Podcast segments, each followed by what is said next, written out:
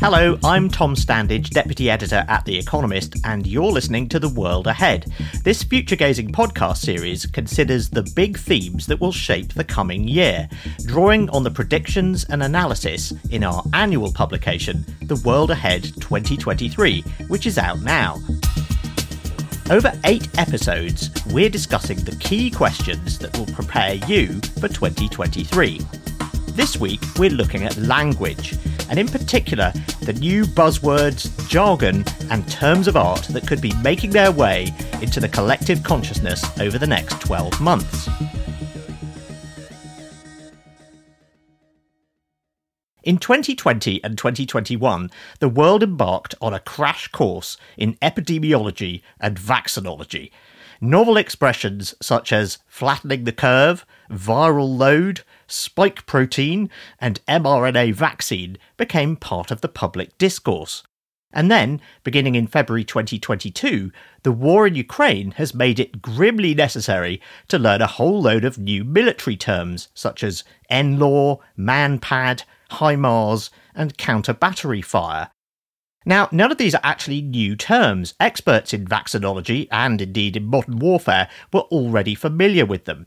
What changed was that these previously obscure terms entered wider circulation. So, which words and phrases will become more widely known in 2023? Here to help make sense of it all are our resident language expert, Lane Greene, who's currently in Madrid. Hello, Lane. Hi, Tom. And our American West Coast correspondent, Aryn Braun, is bright and early in LA. Hello, Erin. Hi, Tom. Thanks for having me. Great to have you both. Now, Aryn, you've been looking at terms that relate to our changing environment and the fight against climate change. So, what words should we be looking out for in 2023? My first word is Deadpool. Deadpool. Okay, now before we go into what that means, we've asked some members of the public to take a guess. So let's have a listen and see what they thought it meant. Deadpool. Like one word? Deadpool? Well, Deadpool is the name of that movie. It's Ryan Reynolds. Ryan Reynolds. Is he called Deadpool because of whatever this is? I think it's when you break the fourth wall like a superhero. Oh, maybe like a pool of financial deals that have dropped dead. and they're not going ahead anymore. So every firm needs to know what their Deadpool is. Okay, some interesting guesses there. Lane, would you like to hazard a guess at what a Deadpool or what Deadpool might be? Grim question. Um, in the movie Deadpool, he's so named because people are betting on when he's going to die. So we're referring to a betting pool here. If that holds, then uh, it is grim, as I say, but maybe it's a betting pool on something like which species is going to go extinct next or something like that. That's a great guess. Yeah, go on. Tell us what it actually means then, Aryn. Uh, so I had a feeling that a lot of people would think about Ryan Reynolds and the the Marvel movie, but actually it's much less sexy than that. If you think about a reservoir, like a giant bathtub, and by reservoir I'm thinking of these kind of giant man-made lakes that exist all over the world. There's different levels that kind of wonky water nerds talk about. And the first is full pool, which is exactly what it sounds like. The reservoir is full, happy days. Dead pool is when the water level in a reservoir is so low because of a drought that water can no longer pass through a dam and be sent downstream.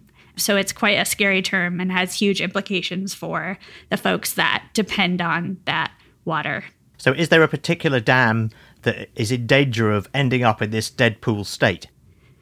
There are a few, yeah. Um, in the American West, which I study, Lake Powell, which is on the border of Utah and Arizona, is in particularly dire straits. Um, I don't think we'll see it hit Deadpool in 2023, but it will definitely inch closer. Right, and um, presumably when a reservoir reaches Deadpool state, you haven't got water flowing downstream, so that can affect quite a lot of people, right? And also, you're not generating electricity, are you? So this is bad in two ways, yes? That's right. Yeah, there's actually another level called minimum power pool. And when we hit that, you can't generate electricity, and that's just above dead pool. So, a, a big warning sign, as it were. Oh, okay. So, have we got close to that, or, or, or even in that state with any of these um, endangered reservoirs? We are we are getting close. Yes. Right. Okay. Well, thank you for telling us what that means, and also telling us how to use it. It's not a dead pool, but it's when a reservoir reaches dead pool. Is that correct? You got it. Okay, excellent. What's your next term of art that you're going to tell us about? Next, we're talking about aridification. Aridification. Aridification. Aridification. Like the word arid means dry. Dry and arid. exactly. Like a yeah, dry, dry, dry. Making something really dry. Making something really boring. Oh, it's a negative term for describing how it's very difficult to grow crops in deserts. Okay, Lane, once again, would you like to guess uh, what aridification might mean technically? Well, the last guess seemed closest to me. I mean, we have the term desertification, which I do know, which means turning into a desert, and I'm guessing something like aridification is a step before desertification, if uh, if analogy serves here. Lane is very close, and the the folks who gave their answers were super close too. I'm really impressed. If you think about the word drought, it kind of implies that it's ephemeral. You know, we have wet years and dry years. It's part of the natural variability of the climate. But in some places, like the American West, like Southern Europe, so I'm sure Lane is familiar with this, and a couple other regions, you've got, because of climate change, this long term drying of the region. And so aridification is basically this kind of long term drying that is a step beyond drought that officials have started using to convey to people that, yes, you know, the current drought that we're in might end, but the future is still inevitably dry. Right, so when drought isn't droughty enough, you have to reach for a more severe term of art for this. When mega drought isn't droughty enough, That's why we need a aridification. Okay, brilliant. And what's your third term? resilience hubs. Resilience hubs. That sounds like you might have it in an office where people can go and relax. I want to say it's like centers where like you get together and you do group counseling and maybe also Build self-defense classes, like women's self defense mm, classes, I love that. group sharing, compliment circles, stuff like that. And then you like sort of build community resilience. I loved their definition of resilience hubs. I want to go to that type of resilience hub. But this kind is basically the next level up of a cooling center. So there's probably air conditioning and water and a place you can charge your phone if the power goes out during a heat wave. But also, there might be social services because we know that a lot of the folks that use cooling centers are society's most vulnerable.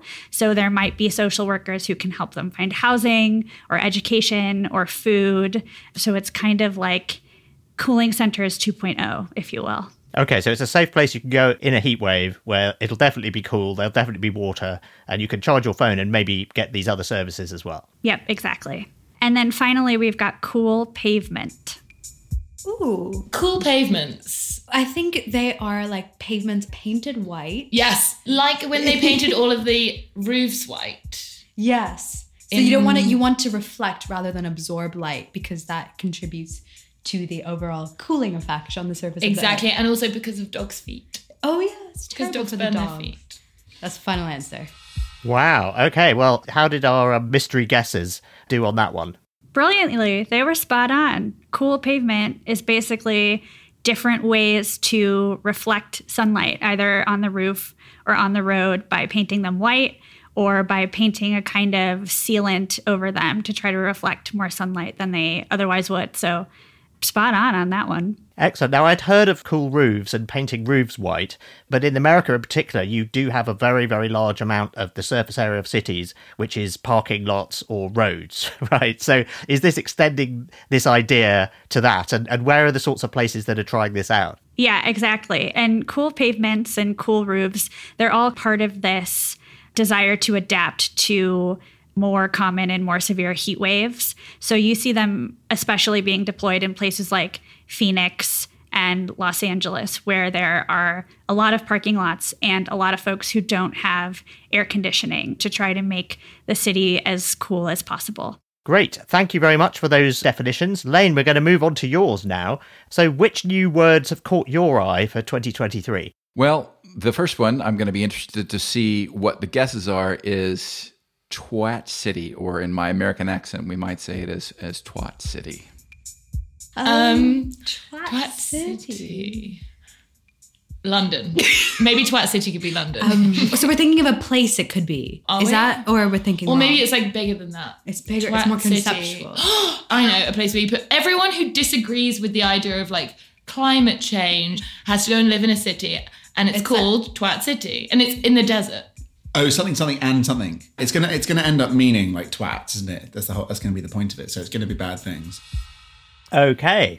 Aryn, have you got any guesses what a twat city might be? Um, I have never heard this term before. So I kind of similarly was thinking like cities with bad reputations for one reason or another.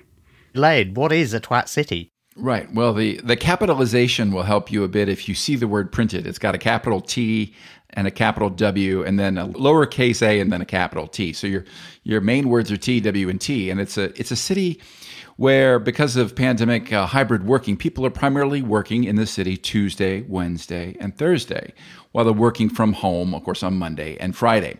Now, uh, this is going to have uh, effects for how all kinds of cities work. Uh, bars will usually have their happy hour, pubs in London will be fullest, and their Friday afternoon drinks. Well, now we're already seeing uh, places filling up on Thursday afternoons as people say goodbye to their colleagues physically for the next perhaps four days. So we'll see peaks uh, change in services and uh, other industries, and whether it'll actually have any of the effects that our our guests guessed uh, in terms of the kind of people that are going to be hanging out in the city. I'm I'm going to leave that to the imagination of our listeners. Okay, so Thursday is the new Friday for people who are just working in the middle of the week. Great. Let's move on to your next term. What's the next one? The next word is YIMBY.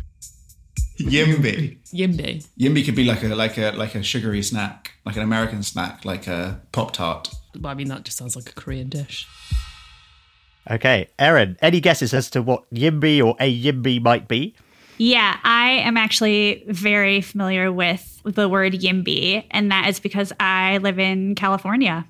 Oh, enigmatic. Is it some kind of new drug? Is it a, a new technology? Lane, tell us what it is. Well, I like that the uh, the guesses from our from our invited guests were kind of playful. It sounds like a word that might come up in a Dr. Seuss book or something like that, children's poetry or something like that. YIMBY plays off the better known uh, NIMBY, which is people who want nothing in my back or not in my backyard. They don't want anything built. These are typically op- opponents of new housing and new infrastructure developments, and they make it very hard for lots of jurisdictions to get anything built. Fortunately, we also have YIMBYs, people who are clamoring for new mixed developments where housing uh, will live closer to uh, amenities like commercial uh, real estate and infrastructure roads and things like that. More dense developments where people will live a little closer to where they work and maybe make those places a little less like uh, sort of gated communities and maybe be a boost to economic growth as well. Aryn, do you want to tell us why uh, California is so important in this regard?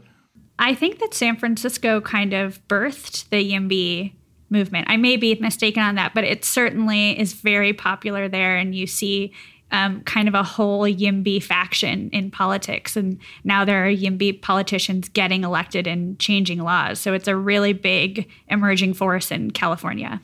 That's right. And in California, in July of 2023, we'll see a piece of legislation called the Affordable Housing and High Road Jobs Act come into effect. And this is essentially going to be a bill that makes it harder for NIMBYs with an N to object, and so is a boost to the YIMBYs who say, we need denser development. We need to be putting things, yes, indeed, in my backyard.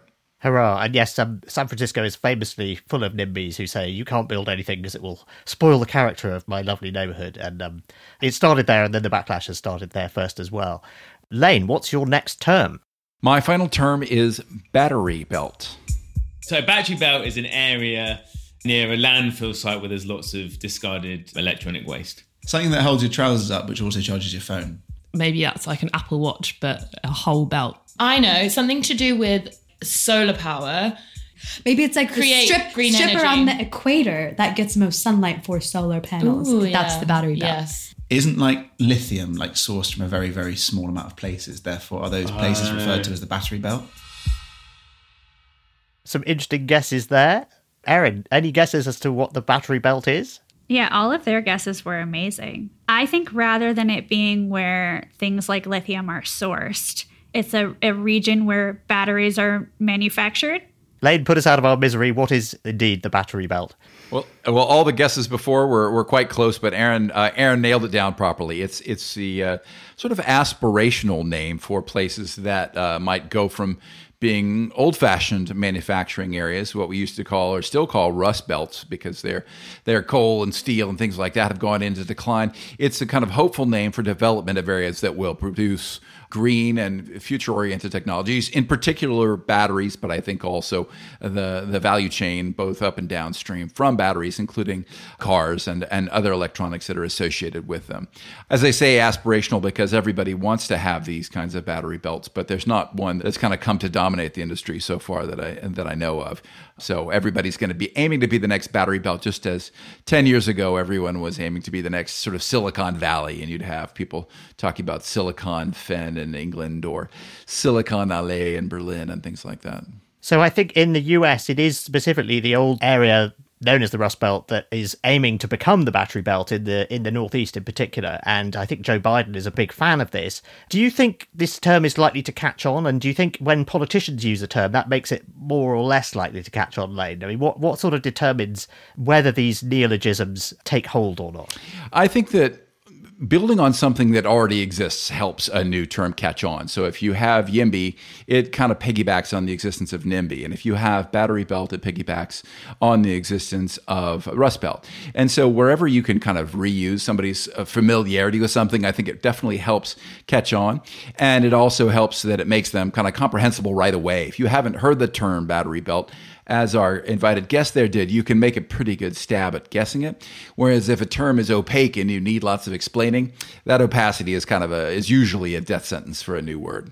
Okay, well, thank you both very much. In a moment, I'm going to be putting some of my new words to Lane and Aryn. But first, a quick reminder if you want unlimited access to the Economist app and website, or a printed copy sent directly to your door every week, you need to subscribe. Otherwise, you're missing out on our coverage of unexpectedly fascinating things like circular gigafactories, office archaeology, and beer making in Ghana. You'll find the best offer at economist.com slash podcast offer. Okay, we're talking about new words that may or may not catch on in 2023, and now it's my turn to suggest some of them, and I'm going to start with horizontal and vertical escalation. Is horizontal and vertical escalation like some sort of corporate speak?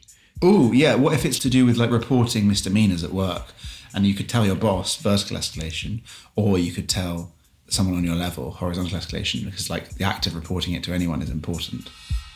Okay, Aryn, any guesses on what this means? Escalation makes me think of warfare, but beyond that, I have absolutely no idea. Yes, this is a, indeed a military term, and it's used by military wonks to distinguish between two ways that a conflict can escalate. Horizontal escalation is where the geographical scope of a conflict expands. So that would be, for example, in this case, if Russia attacks another country, not just Ukraine, and draws it into the conflict. And vertical escalation is where the intensity of the conflict increases, either with attacks on new kinds of targets or the use of new kinds of weapon. So those are the sort of two ways that conflict could escalate in Ukraine. But it goes without saying that neither kind of escalation is a good thing. Okay, let's move on to um, something a bit jollier. And these are pass keys. Pass keys. Pass keys. P A S S keys. K E Y S. That just sounds like a key card. Would that be like the way you get into the metaverse, like a ticket in? I think this is just a fancy way of saying like login, password, pass key. Pass maybe, key. maybe pass key is not in alphabetical letters. Maybe it's in numbers only. Aryn, would you like to guess what a pass key is? Passkey is definitely something that I have heard the economists, IT folks say. So I also think it has something to do with your pa- like a secure way of holding your passwords or of logging into websites. That is indeed what this is. It's an attempt to actually get rid of passwords. So it's a new technology, and of course, the big question with new technologies is will anyone actually support it? In this case, it's supported by Apple, Google, and Microsoft already, and it replaces passwords with biometrically validated tokens that are automatically generated and they can't be guessed or forgotten or stolen. And when you go to log into a website or an app, you use this token, which is stored on your computer or on your phone, and you use a biometric like a facial recognition or a fingerprint to prove that it's you, and it then gets handed over to the website. You can do this already on some websites. I've been doing this on eBay, and it really is amazing the way it all kind of joins up. I'm using a Mac as my computer, I'm using Chrome, which is the Google browser, and I'm using an Apple Watch. And when I go to eBay, my watch kind of twitches, and I just have to push a button on my watch to say I'm logging in because I'm already authenticated to my phone phone, obviously it could really have a big impact on things like phishing attacks where, you know, websites impersonate legitimate websites and get you to reveal your password. That is not possible with this technology. So I, I hope this will really catch on in the coming months, if for no other reason than it just feels very kind of secret agenty to uh, to log into a website with your with your watch. Okay, finally from me, we have the donut effect. The donut effect.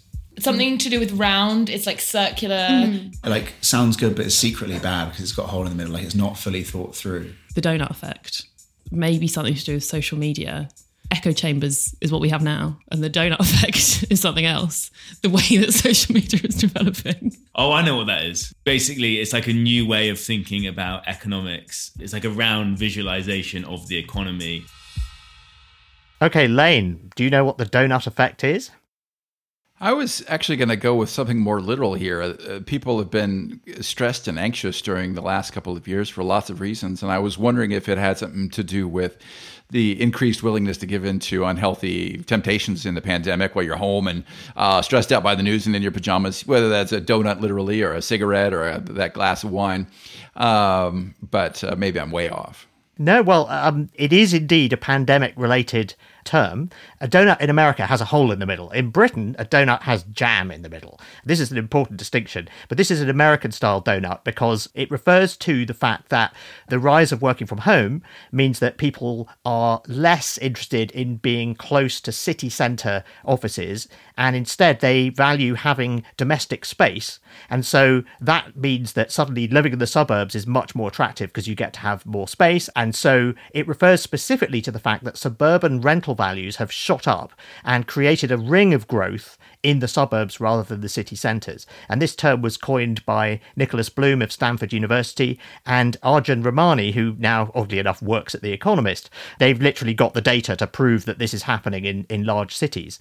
And um, we're seeing commercial property developers responding to this by building essentially fancier offices. They're hoping you can lure people back into city centres if you give them fancy offices with all sorts of beautiful views and nice amenities. So they are imagining, I suppose, the British kind of donut, the kind that is in fact filled with jam. Okay, well, that's the last of our words. There are many more of these in the special section in the World Ahead 2023, which is called Understand This, which is on newsstands now and available online at economist.com slash world ahead 2023. Thank you very much, Lane and Aryn. Thank you. Thanks, Tom. And thank you for listening to The World Ahead. We'll be back on Monday, January the 2nd, where we'll be exploring China's uncertain post pandemic path. Do join us then. This episode was a Tempo and Talker production for The Economist. The producer is Tom Pooley, and the executive producer is Sandra Schmueli. I'm Tom Standage, and in London, this is The Economist.